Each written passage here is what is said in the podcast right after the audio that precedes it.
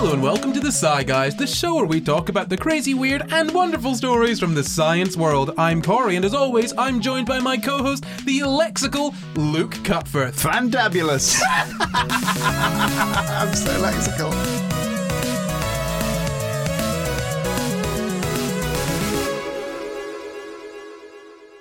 This week we're talking about canine conversations and pet parlays. But first, we have a YouTube comment. This one is actually kind of on theme. It is on the episode that we did, the live one, The Ape and the Child, hmm. and it says, Words are just noises. Any noise could have any meaning. We all agree sit means sit, so dogs also know sit means sit. If we all agreed banana meant sit, we'd all be saying, all right, if I banana here?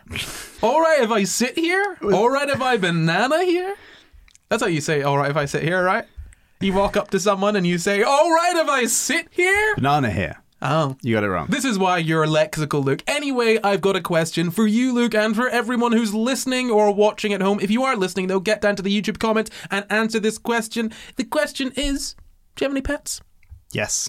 I, I talked extensively about my pet called my cat called Mouse in that episode. Well, you should go and listen to that episode if you want to hear more about a cat called Mouse. But we should probably be getting into the episode. So, look, what do you think we're talking about today? God, I've already forgotten. I was so di- distracted by the fact that you just called me lexical and then you'd used all these words, therefore showing yourself to be lexical, that I didn't actually pay attention to anything you said. So, have you heard of Bunny the dog? Bunny the dog, and you took the piss out of me for having a cat called Mouse.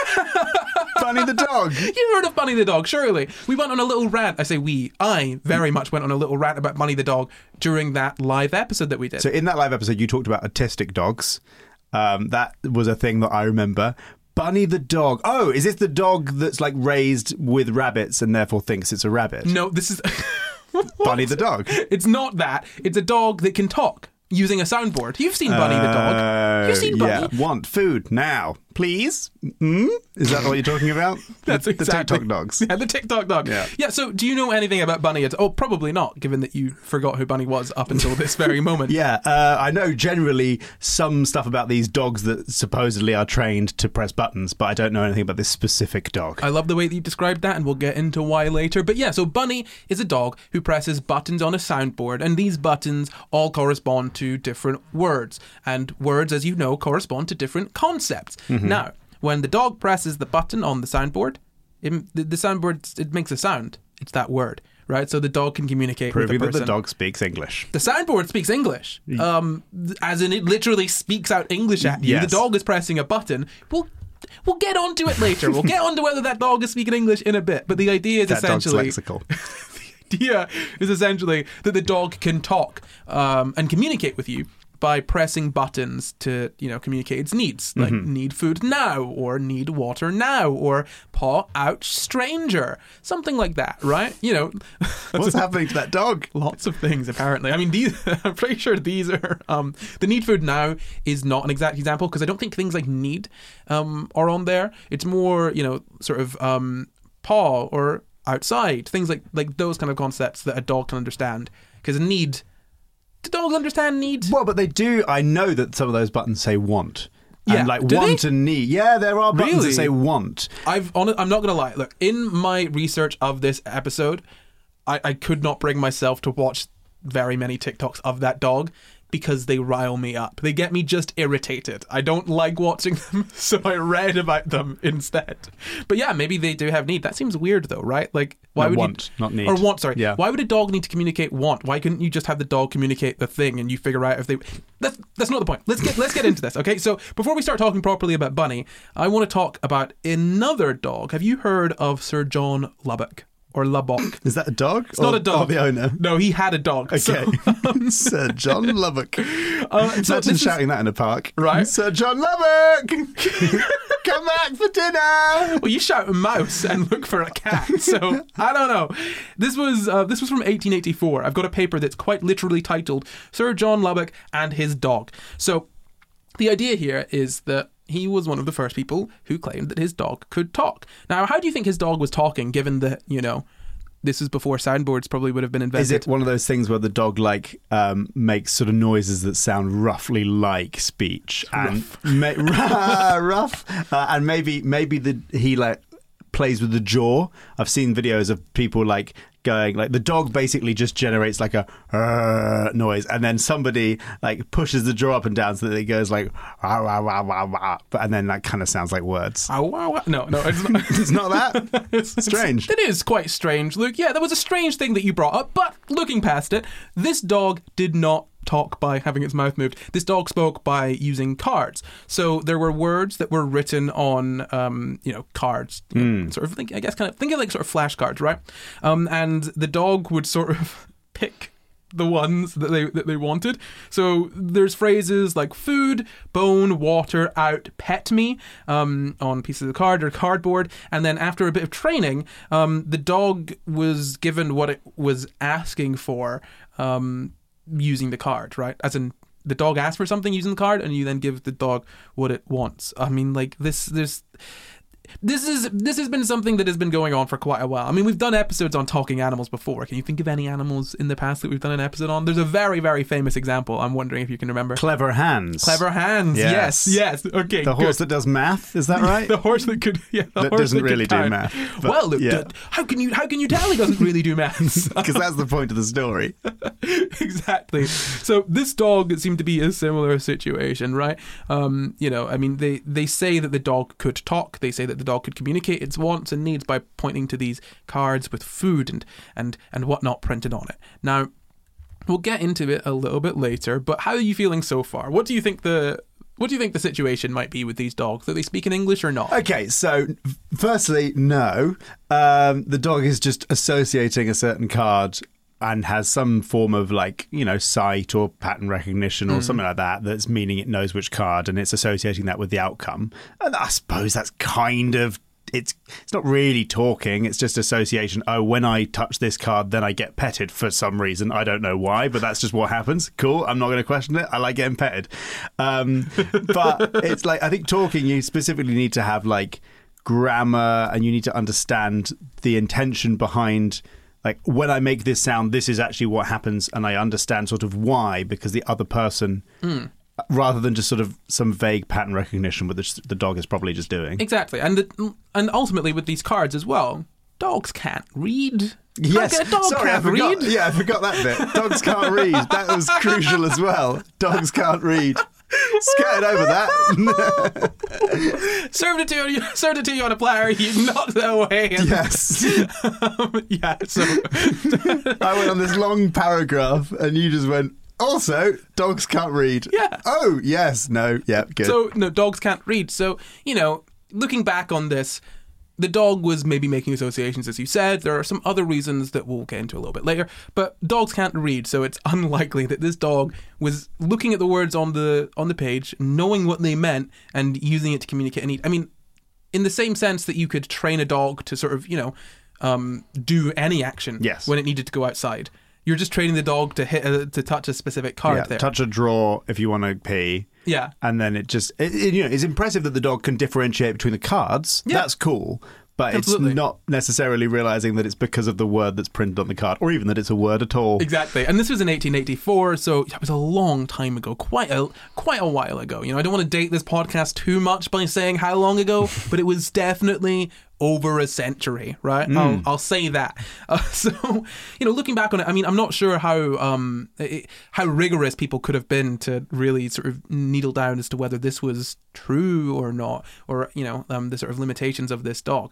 It's it's much easier now to look at these things and to test these things, but back then it was i think much easier to get away with little bits of fraud here and there or people not fully checking into your work because hey it's not easy in 1884 to find out that someone is publishing a paper about their dog or talking widely that their dog can talk Whereas now we've got the internet, and a talking dog can blow up on TikTok. Before we get to the talking dog that blew up on TikTok, though, let's talk about the dog that blew up slightly less, slightly before that first dog.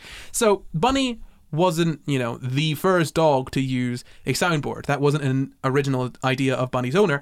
Bunny's owner saw Stella. Stella is a dog um, who is owned by a speech pathologist or a, a speech language pathologist, so sort of a speech therapist. Um, and basically, this person um, she works with people, um, she says, of all ages to learn ways to improve their communication. Um, and as a dog owner, as a dog lover, um, when she brought her puppy home in 2018, um, she was really beginning to notice that there were sort of similarities between how the dog was communicating and how sort of, I guess, toddlers would communicate before they sort of learned how to speak, or babies would sort of communicate before they learned how to speak, rather, right? And now you can teach baby sign language. Um, I know someone who has a child. I know a number of people who have children actually, and one of these one of these groups of people that have children, their kid knows baby sign, and it's so great to see this like this kid communicating you, you know, doing like like things like like that, and it has a meaning. So you know, like there is there is something there to the idea that someone with a less developed brain, like a baby or a dog. wow, rude.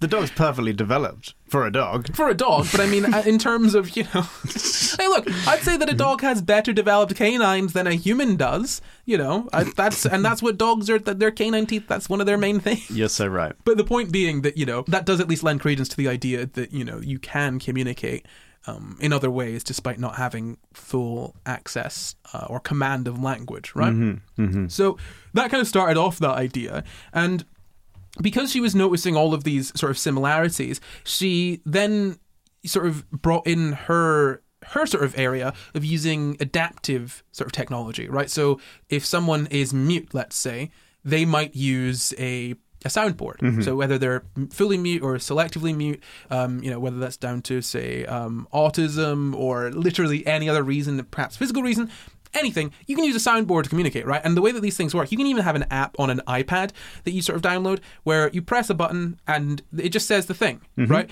Um, not quite like Stephen Hawking's uh, technology. I think that was more sort of like he could pick. Because he couldn't use his hands. Yeah. He was twitching his eye Mm-hmm. and he was selecting, like, I think frequently used words. And if it wasn't one of the words that he wanted to use, he could then go in and spell the word out. Yeah. and it would maybe later versions of it I think would like autocomplete for a like to a certain extent. Um, but yeah, slightly different technology or a combination of technologies. Yeah, I mean, quite similar to be honest, but I, I would say maybe slightly different um, than some of the things you might get on an iPad. I mean, obviously, there's speech to te- speech to te- sorry, text to speech is common on pretty much every device now. So that is you can just type and it will talk. But um, it's fundamentally like a sort of similar concept there, right? You've got, yeah, I mean, and the way these are set up is really interesting. You can have it set up so that you can type something or you tap through to find the appropriate words to communicate. Um, and these things you can communicate really, really well. I mean, I've seen them in action. There's a lot a lot on them. Um, we can talk maybe in a little bit about the restriction of those and how that could be a problem because I find that kind of interesting. But the idea here is just to understand that a soundboard is basically if you're, for any reason, unable to communicate sort of verbally, vocally, um, you can use a soundboard to assist you in communication by pressing the thing and it says words and you can build sentences and communicate needs or you know have a conversation things like that right and now this person this uh this, oh Estella's owner decided well hold on if the dog is communicating with me similarly to how babies communicate before they're fully able to you know start talking then why don't I try and use a soundboard to get the dog to communicate its needs to me, right? And that's where that kind of came from. So she obviously has experience with this sort of adaptive uh, equipment. She started off with just a few buttons that the dog could use. So simple things like outside play, water, um, and she said she used the same sort of strategies that she used for kids um, in language acquisition, or sorry, not acquisition, in language facilitation. It says here, um, and you know, it started off with just you know a few four four or so words, and then it ballooned out to more than forty five. Now, apparently, the dog can combine up to five different words together to create unique phrases, ask and answer questions, and you know, express thoughts and feelings. Like I'm reading that verbatim. I don't know how true that is, uh, but it, it says literally, I'm going to read some more of this because it's ridiculous. Make observations, participate in short conversations, and connect with us every single day. Now that's that's such a leap, and if, if Yeah. that's true, then it's incredible because the dog is. That's what I was talking about about essentially like the leap of using grammar. Mm-hmm. Yeah. Um, or like stringing words together to have greater meaning than individual individual parts, and that's a very specific type of use of language. Now, if the dog has just actually memorized in the same way it's memorized this button gets me to go outside, and then this button is food, but if I press the food button and then I press the please button, the food comes a bit quicker, mm. or I'm more likely to get food. That's going to look like the dog's stringing together words, but actually it's just it's just like learned that those two buttons do the thing better than the one Yeah. button alone. I don't know because Yeah. it's a very specific claim to say the the dog is combining words to to have conversations. Yeah, it's a lot. It's a lot. And this isn't even Bunny, right? Stella blew up in about 2019. And I think Bunny's owner saw Stella uh, and had sort of just got a new puppy and decided, hey, maybe we should keep, we should teach this dog to talk. And obviously, a dog pressing buttons, you know, seeming to be able to talk, is is just it's made for TikTok, right? Like that's something that is gonna blow up. And so Bunny blew up on TikTok. You know, thousands, millions of followers. Um, I'm I'm pretty sure at this point over a million. Um, almost certainly. I mean, there were articles from 2020, and I didn't realize that Bunny had been around for so long. There were articles written in 2020 about this, which is about you know two and a half, three years ago. It's insane that this dog had been kicking around for this long, and people are still thinking this dog is able to talk. You know? Yeah, I, I, I think it's because of how. I mean, having seen some of these videos, it's because of how compelling it seems. Mm-hmm. It's it's essentially, as far as I can tell, uh, assuming the dog isn't understanding grammar and understanding Mm-hmm. language on, on a sort of higher level than individual words. It's it's a magic trick, right? Right. Cool. Great. Yeah. Yeah. Yeah. But I mean, let- let's bring it back to sort of clever Hans then. So like it's a magic trick, I think, in the same way that clever Hans is a magic trick. Yeah. And I don't want to steal your thunder here. I'll just very quickly explain th- sort of the the process behind that.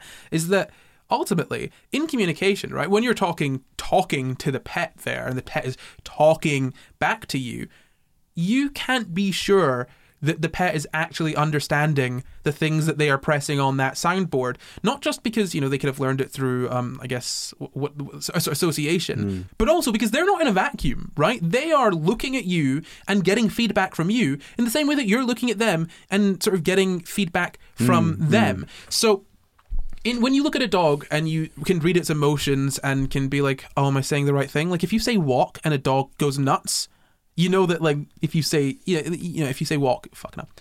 So if you say walk and a dog goes nuts, it's almost a similar thing there, but on like a sort of much smaller scale. In that I'm looking at you, and if I say something that kind of piques your interest, there might be a little sort of subtle subtle cue there from you.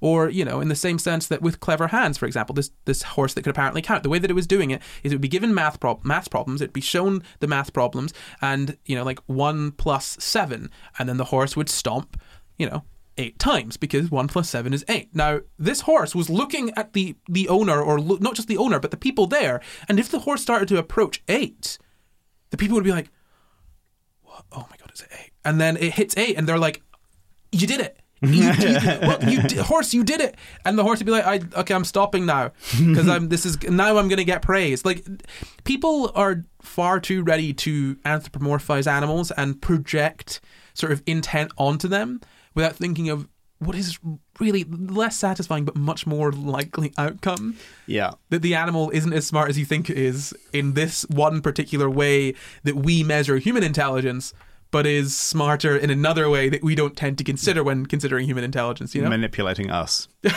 basically, which is what the that's what the cats are doing. It's probably what the dogs are doing as well. I mean, yeah, I, yeah, a little, a little bit, right? I mean, the thing is that I guess people aren't focusing on the fact that there is more to language than just saying sort of a word, and you kind of. You kind of touched on that already, right? You know, I mean, the dog is yes pressing buttons, and the buttons correspond to words. The words correspond to concepts, but ultimately, the dog doesn't need to know about any of that because, I mean, you could train a rat, right, to press a button, and then there's an outcome, and the rat then associates that button with that outcome. We, in fact, we do that all the time. Exactly. That's, the- that's the basis of many, many experiments. Yeah. The rat doesn't need to understand that oh, if I press this button, the experimenter will um, test me for something, and in the course of that testing, they will give me a treat, and I like a treat. So if I press this button, no, the, the rat is just like I do thing foods. I I like foods. And, yeah, and, and so the do thing. association, like from the rat's perspective, like it's trained in its brain to like have food releases whatever hormone in the brain, Exactly. and then that will increase the likelihood of doing whatever behavior led up to that thing. And you see that in the fact that you can then use that to train the rat to do something completely weird and stupid by just giving it a treat that has nothing to do with um, what you're doing. And also, you can see how that whole system can be manipulated. That's literally how training rats works as well. Yeah. That's how you train rats with treats. Yeah. You give them treats so that they do things because then they expect treats from the like.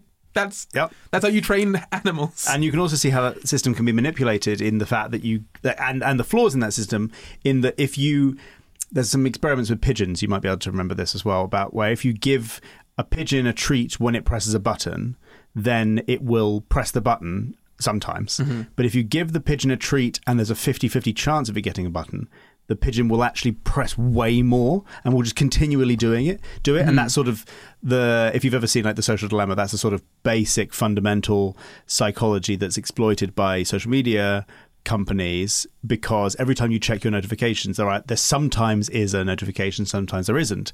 And for whatever reason that actually turns out to be a hack in our psychology. Like a gamble. that it, yes, it's a gamble, and a gamble's actually even though it's less reliable, it's for some reason more addictive. You'd think that if you got a food every time, then you'd be more addicted to the thing. But actually, if you get the food less often, but sometimes, it's hmm. more addictive than if you get it every time, which doesn't really make sense. But it's sort of a weird hack in our psychology. So we talk about this on the podcast quite a lot, right? I mean, so people will probably be quite aware of this.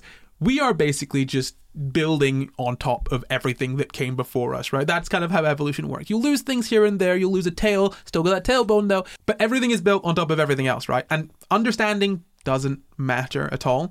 And what also doesn't matter is doing the best thing. What works is the best thing, right? The best thing to do is the thing that bloody works. It doesn't matter if it is actually the best thing to do statistically. You just need to survive long enough to create offspring. So we are now a species that's walking across this earth that doesn't really have an innate understanding of odds and our command of logic is shoddy at best. You know, all of these things that are kind of like, you know, not the not the sort of like, you know, human sort of mind brain, the kind of lower stuff. It doesn't doesn't matter all of the stuff that we care about now about like, you know, odds, logic, all of that. All that matters is surviving long enough to have kids. And I think that's one of those reasons that we look at sort of a dog and our pattern recognition in our brain goes, dog's able to talk. dog's able to talk. because so much of us is tuned for people. Yeah, right. And the dog's kind of, and the dog has also evolved to specifically hook into the parts that us of us that probably evolved to deal with people, like looking after a child. The Yeah. dog's like, "I'm a baby," and we're like, "Yeah, sure, you can have some of my food, and you can stay in my house and sleep on my bed." Exactly, because you're yeah. a baby. Yeah, you're a human baby. That's and dogs what have you kind are. of got like eyebrows now as well. Have you, have you, have you heard about that? Yeah, The dogs have kind of evolved um, better eyebrows to more effectively emote to humans. Um, but yeah, no. So kind of what we're getting at there to kind of not um, to kind of summarize a little bit is that yeah, I mean. People look at these dogs and think dogs talking, but that's not necessarily what's happening. And dogs don't need to be talking or understanding English for that to be interesting, right? Because what this does is give us gives us an insight into the concepts that the dog can understand to some extent, right? So if a dog is able to communicate a need, then that means that the dog must on some level understand that need and understand that that need is different from another need, right? They can differentiate. So a dog can differentiate between being hungry, needing to pee, needing to, you know, go number 2 for example, let's say if, you know, if you give it um 3 buttons, you know, or 4 buttons, right, let's say. One says thirsty, one says hungry, one says pee, one says the other one, number two, right? If the dog presses those consistently, you know, and it's accurate, then we understand that the dog must be able to differentiate between those concepts. Now, an interesting thing that has come from this is that there are buttons on some of these dogs, I guess, soundboards that say tomorrow, yesterday, today. And that's looking into the sort of idea of, wait, hold on. Do dogs have a sense of time? I mean, they kind of they, they must have a sense of time. I mean, someone that was studying dogs with separation anxiety um, has kind of got evidence that dogs have a sense of time um, when it comes to when it comes to that. So yeah, dogs should be able to understand time to some degree, but we can use this technology to get a deeper understanding of you know the extent of a dog's understanding of certain concepts. When you say that dogs, when they were studying separation anxiety, were you talking about? So there's like this thing about dogs where like dogs can tell the time is the headline, um, and it turns out that like I think I'm going very off memory of memory here, but something like the scent and the air changed because of the grass. Um, and stuff like that. So the dog can sort of tell roughly what time of day it is because of the sense in the air. And so if you come home at the same time every day, reliably, then the, the world will smell a certain smell when you come home. And so the dog, what that turns out is that the dog sort of predicts you're coming home and starts to like, kind of look excited um, because it's getting to the time when you would arrive home. What I've read is they were talking about that that dogs probably have a concept of duration. So you know, like X amount of time has passed. But I think the key point, the key point is what they're what they're getting across is that we don't understand how dogs might describe that. So whether it is a case of like, oh, the dogs understand that when when worlds smell like this, the person who looks after me is here Yeah. you know Yeah. whether it's that or dogs have some sort of internal um, sense of duration or not even necessarily internal but have some way of sort of i guess estimating duration and Yeah. it could be from the, the sort of difference in different uh, scents that are in the air using that as a sort of marker and things like that um, the point is more that dogs could have a concept of duration but we don't know how they describe it so using words like to morning evening yesterday and tomorrow those are very human concepts, right? Like we we really we really kind of I think fall short when we start looking at animals like this. And this is why when sort of laymen do it, it I think it can be kind of problematic. We fall short because we look at things through a very human lens, like a decidedly human lens, and that's not necessarily the lens that other creatures look through the world with. So that's kind of like, you know, that's kind of touching on why the animals might not be talking and what they could be sort of doing instead. But I kind of want to talk a little bit about language, right? And what the difference between what they're doing is and what language is.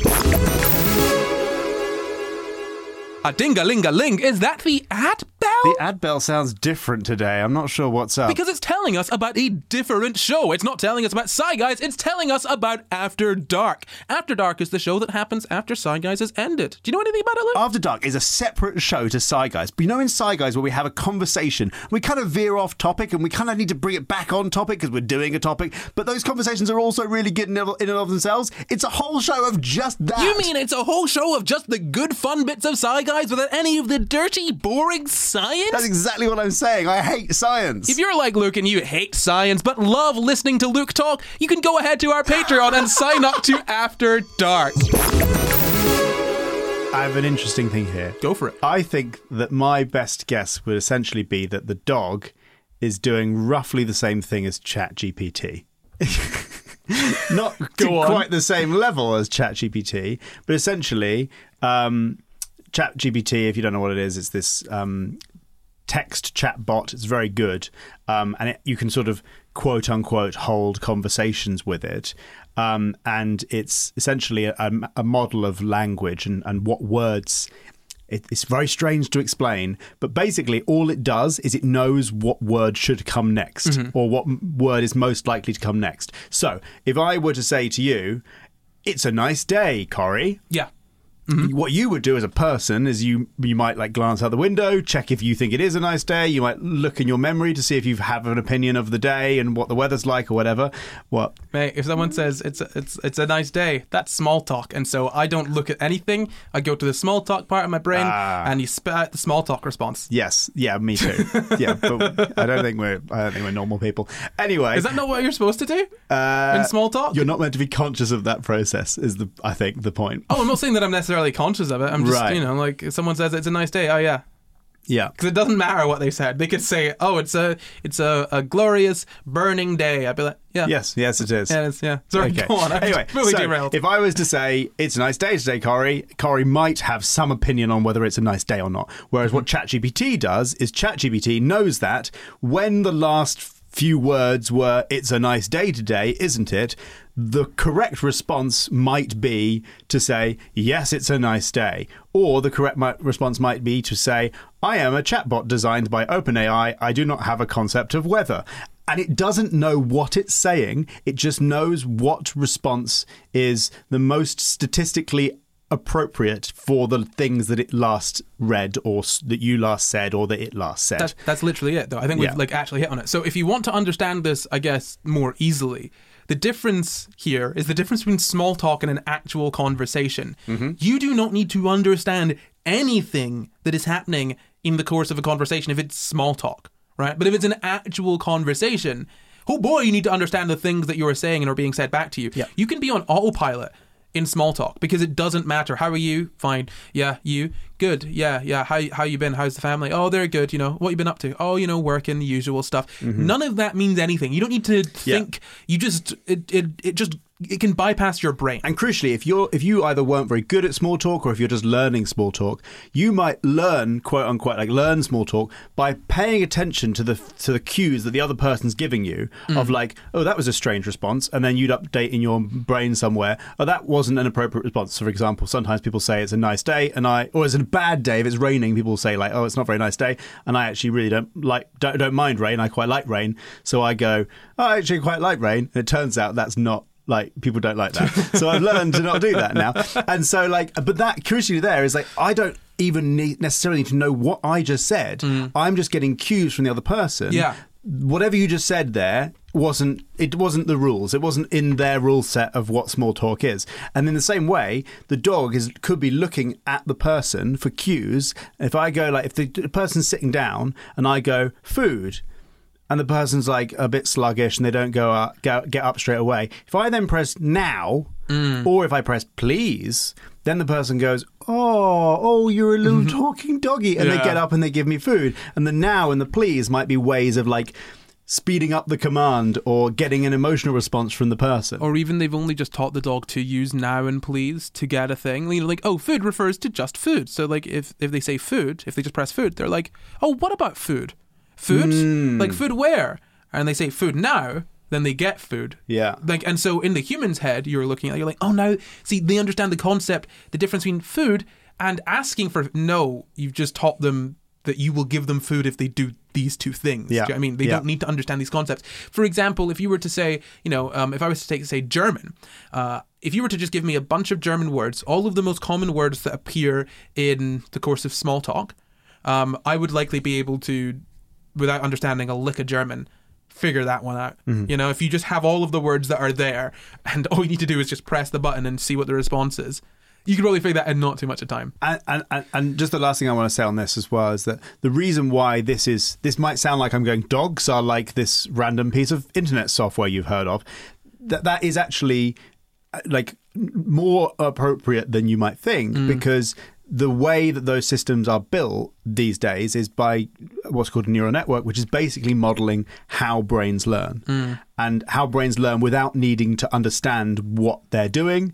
or the underlying concepts. They can just learn through sort of trial and error and they sort of build up an understanding and they don't know what they're doing and we don't know always what they're doing. Maybe we can do it after dark on this because I sometimes think about this about what if you don't understand anything and you have just tricked yourself into thinking that you understand things purely based on the fact that you've been very lucky in that every single thing that you've done has elicited the right response. Do you know what I mean? Or you've just forgotten the, when they when they got the wrong response. You've just like Sure. blocked that out. But what I mean is that, like, you know, for example, you, and this is this is a hypothetical, which is why I'm saying it could be an episode of After Dark. It, it would be a quite a good episode of After Dark, I think. So maybe we'll do this, right?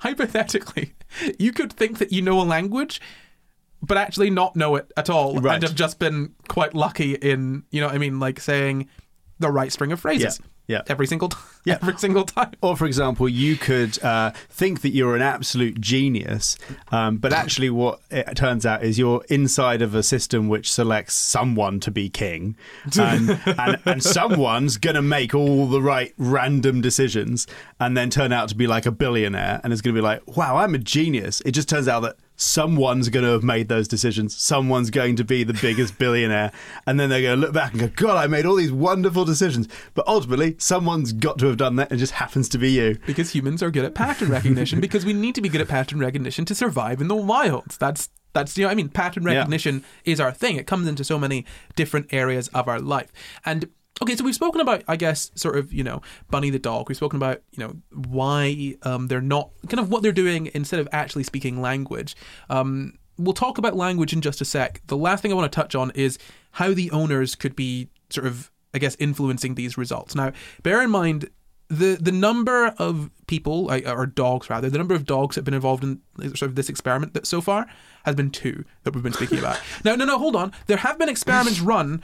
Um, there's an experiment being run, I think, right now with I think upwards of 700 dogs. Ah. Now, I don't think it's being run, you know, in any one place. People are being sort of sent these soundboards and giving them to the dogs, sort of recording the results. I think people might go and then study sort of the dogs, like, you know, person to person, but, or person to dog.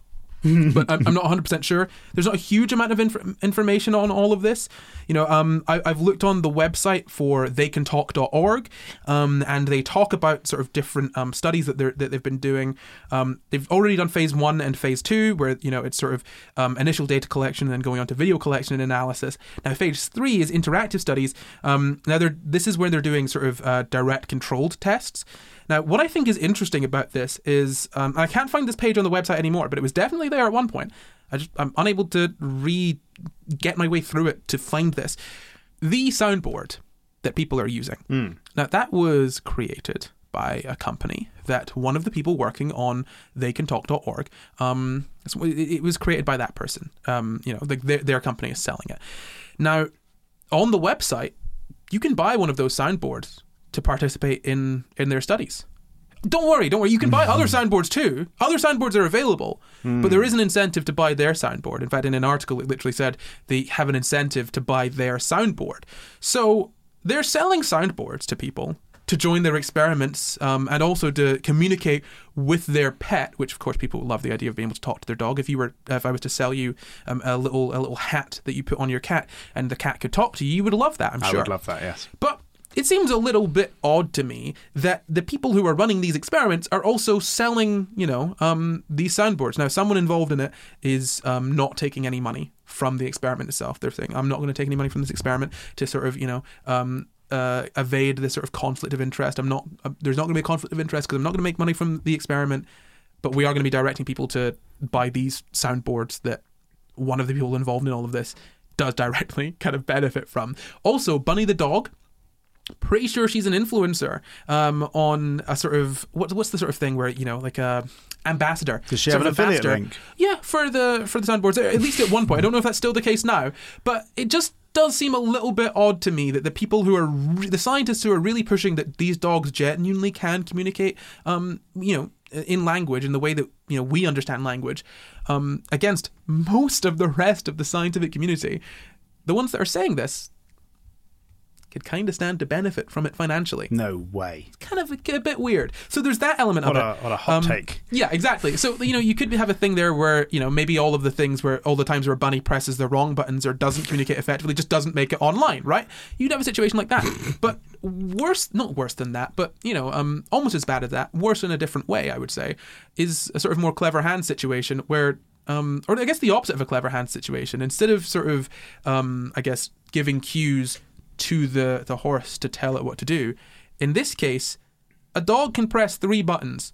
And your little stupid pattern recognition brain that's supposed to figure out whether this fruit is going to kill you or not, or whether that thing over there is a snake or a branch, right? Your little pattern rec- or like, hmm, if I if I do this, actually, then this good outcome for me happens. It, your little pattern recognition brain that does all of that stuff, it sees the dog press three buttons, and what does it do? It makes a story out of the three buttons because that's what human brains do. Human brains, we look at the stars and we see animals in them. These mm. constellations, we have we have bears that were tossed into the sky. We have a hunter. We have countless gods made up from these tiny specks that are actually burning, exploding balls of hydrogen and helium and countless other things in the sky.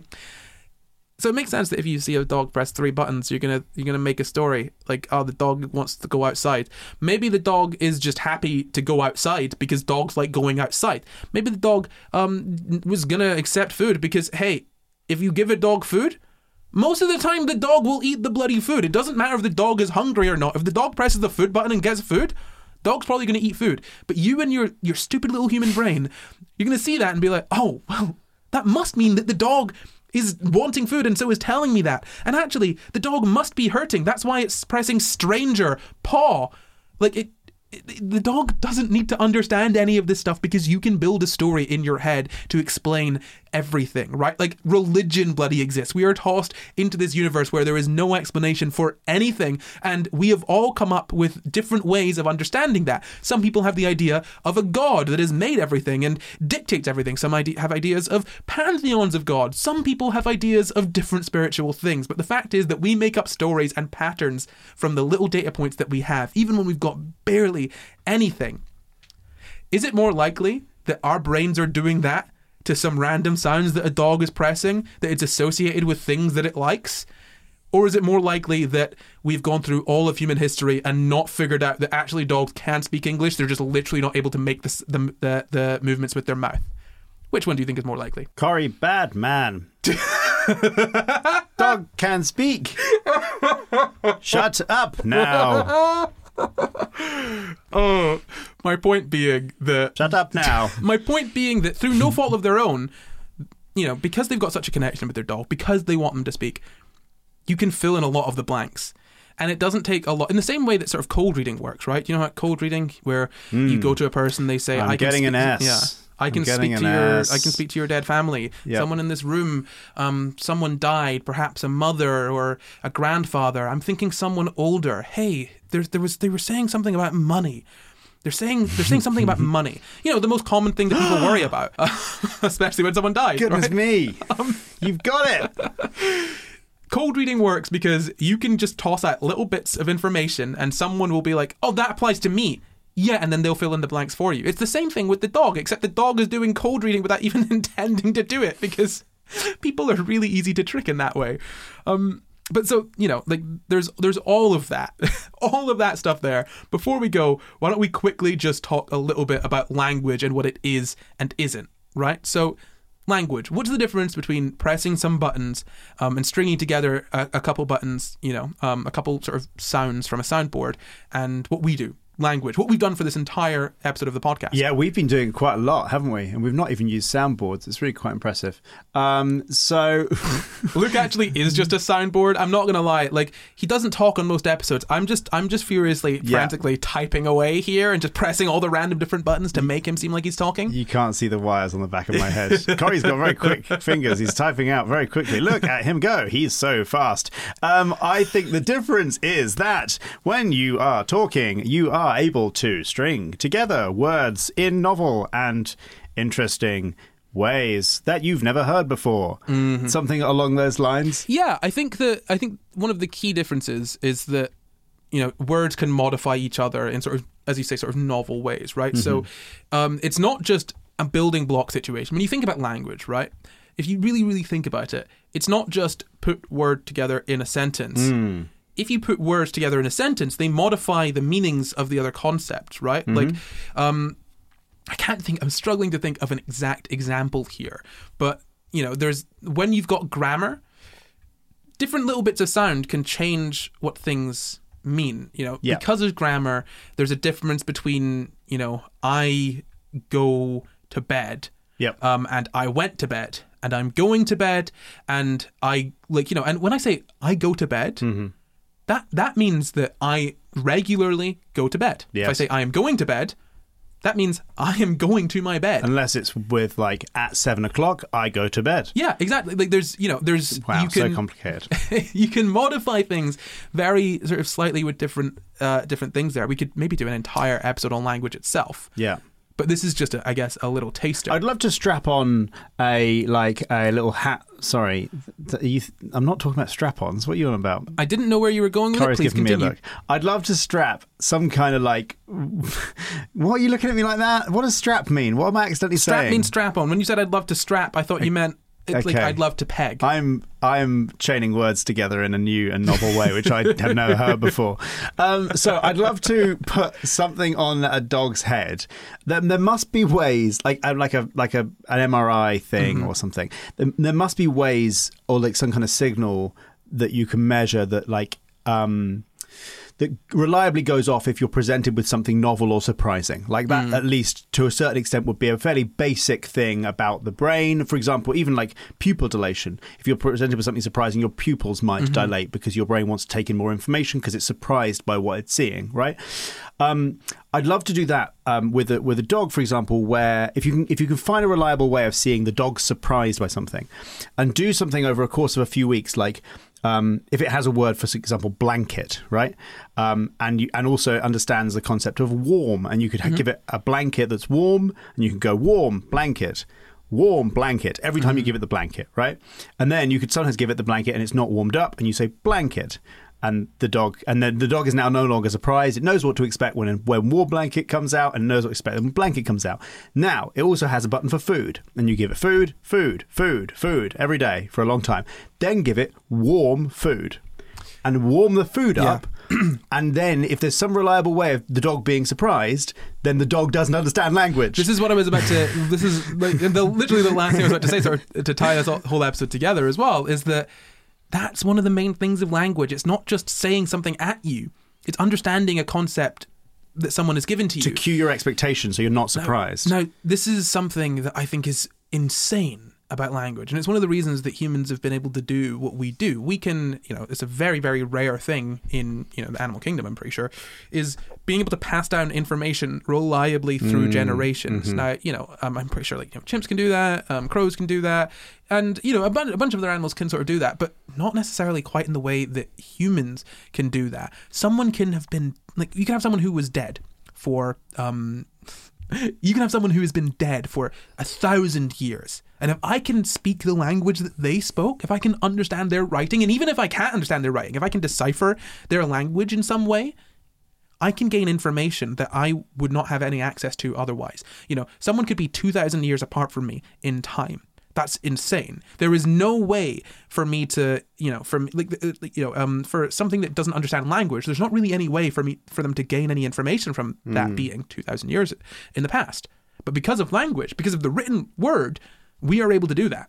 You know, I mean, I can. Like what we're doing right now, I'm sitting here talking to you. You're sitting here talking to me. We are talking about concepts, and all of the people listening and watching at home if they've never heard of this sort of stuff before, or if we're talking about new things to them, suddenly we're making connections in their brain and they're hmm. understanding new concepts that they did not understand before. You know, just through language, I can give you the idea, like I can describe to you the moon. Now, you could have, I could lock you in a box for your entire life and then describe to you the moon and the sun and the stars and all of that nonsense, and then you would still have a concept of that thing despite having never been able to experience it. Whereas with Bunny the dog, do you think it works both ways where like you know you press the buttons enough and and and bunny can understand you know what you're trying to convey to her I guess that's what we want to know, but I highly doubt it. I doubt it. and look i would love if animals could talk i would love that i just they can, they can definitely communicate you know Yeah. but as far as we're aware they just don't the most most animals maybe all animals don't have the ability to sort of converse in the way that humans do. Because that sort of language processing is it's a massive mm-hmm. massive energy sort of you know like you need to spec into that a lot. Your mm-hmm. brain needs to be sort of built around it. I mean just think about how naturally we read things. Like i can see the Sci Guys logo to my right and if i just so much as glance at it my brain says Sci Guys. Yep. Because it's reading it automatically And I think it's crucial for us to say, you said something there, which I think is crucial to just hammer home, is that we're not saying that the dog is not communicating. Oh, no, When the, if the dog is actually hungry and is experiencing hunger and knows that when it presses the hunger Mm. button, hungry button, and hungry now, hungry please, hungry want food, Mm-hmm. and it knows that, and we then feed it, it has communicated with us in the same Mm-hmm. way that if it whines and walks to its food bowl, it has communicated with us. Mm-hmm. It's let it us know its internal state, um, and and so that we can then do something. That is communication, and dogs do do that. yeah Um, but it's not the same as understanding language. It's the really crucial distinction. And one last thing, just to get on to the point, um, just before someone is in the comments sort of asking this question. Now, I was saying you can teach, uh, if, if you could teach a concept to a dog, that would maybe suggest that they have a, an understanding of language. Now, people might be saying, well, what about sit and, and teaching dogs different commands? Um, yeah, you can teach a dog command, sit, you know, um, uh, uh, roll over, uh, speak, all of that sort of stuff. I think I, I was looking at some studies here, and it kind of they kind of found that dogs don't necessarily differentiate between this that sort of vowel sound. That's why, if you think about it, your commands can't be too similar to each other because the mm-hmm. dog isn't tuned in to hear the sort of differences that we're able to hear. Like I, if I'm talking to you, Luke, if you were to say sit and sat, or sit and sat, or you know sat and or, or sought and suit, yeah. I can hear all those different differences. I can hear all those different sounds, those subtle differences in the way that your mouth shape is. Dogs are less attuned to those differences, so Yeah. They're not necessarily going to be able to understand like literal human language in the way that we are. But also, like, are their brains built for these these concepts Fine that we distinctions. have? Yeah. exactly. You know, dogs don't need to have the understanding of the world that we have, right? That sort of self awareness and all that and so they don't r- really seem to have it. Yeah, they've got they've got awareness and intelligence in certain ways, but language is much bigger than I think people think it is. You know, it's more than just communicating a simple need. You know, it's more than being taught a simple command. Language is is complex and vast and beautiful, and it's okay that animals can't really get the grasp of it that we have got because it's one of the unique things that we have, you know? Like it's one of the things that makes us really, really different and really, really cool. And hey, even if we find out that animals can do that, who cares? It's a really cool thing in and of itself. But that is the end of the episode now. We should probably get on to a quick fire quiz. Ah, dun dun dun dun. Talking dogs that actually do talk and can speak language, and Corry's a big killjoy edition.